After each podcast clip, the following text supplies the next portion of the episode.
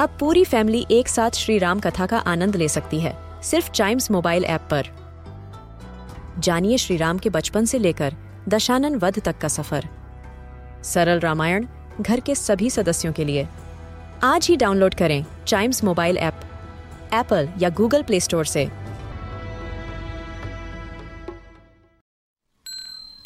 This is Chimes Radio, original podcast.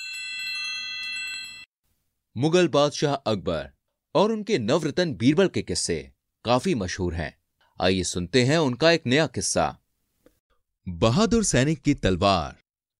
बादशाह अकबर की और किसी अन्य राज्य से युद्ध की लड़ाई के दौरान अकबर के एक बहादुर सैनिक को अपना जीवन बलिदान करना पड़ा था।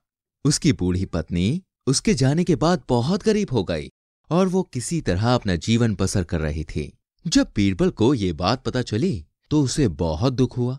वो उस बूढ़ी औरत के पास गए और बोले, दादी, आपके दिवंगत पति की पुरानी जंग लगी तलवार आपके पास ज़रूर होगी। आप कल उसे अपने साथ लेकर दरबार में आइएगा। ये सुनकर बूढ़ी औरत बहुत अचंभित हुई और उसकी हैरानी देखकर बीरबल ने फिर कहा, जैसा मैं कहता हूँ, आप वैसा ही करना और तलवार के साथ कल बादशाह अकबर के दरबार में आ जाना।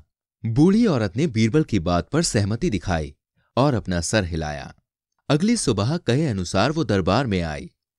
फिर उसने बादशाह अकबर के सामने तलवार रखी और कहा, हुजूर, ये मेरे बहादुर पति की एकमात्र स्मृति है।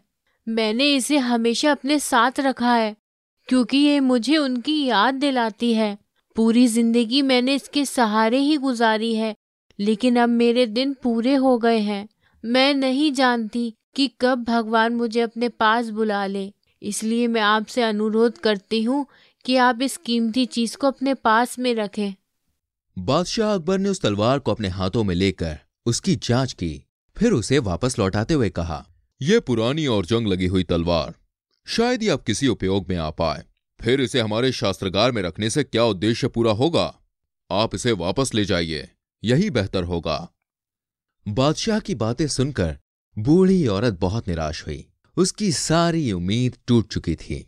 दुखी होकर वो दरबार छोड़कर जाने लगी। ये देखकर बादशाह को उसके लिए दया महसूस हुई। उन्होंने अपने खजांची से कहा, इस महिला को पाँच सोने के सिक्के दे दिए जाएँ। तभी पीछे से एक आवाज़ आई, छी छी, ये बहुत बुरा हुआ। ये आवाज़ किसी और की नहीं, बल्कि बीरबल की ही थी। बादशाह ने बीरबल की बात सुनी। और फिर उनसे पूछा, क्या बात है बीरबल? क्या हुआ? बीरबल ने उत्तर दिया, हुजूर, एक पत्थर के स्पर्श से लोहे में परिवर्तन हो सकता है। तो फिर इस तलवार को देखिए।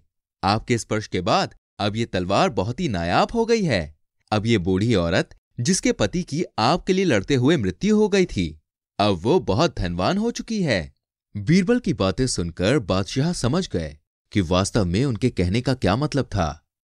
उन्होंने उस बूढ़ी औरत की तकलीफ़ को महसूस करते हुए सोचा, हमारे राज्य में हमारे ही सैनिक की पत्नी की ज़िंदगी इतनी दयनीय हो गई है कि उसने पूरी ज़िंदगी कष्ट में गुजार दी बादशाह अकबर ने तुरंत अपने खजांची से कहा, इस महिला की तलवार हमारे शास्त्रगार में रखें और इन्हें तलवार की भार के अनुसार सोने के सिक्के दिए जाएँ। बादशाह के इस निर्णय से वो बूढ़ी औरत बहुत खुश हुई और बादशाह और बीरबल का शुक्रिया अदा करके वो अपने घर खुशी खुशी वापस चली गई।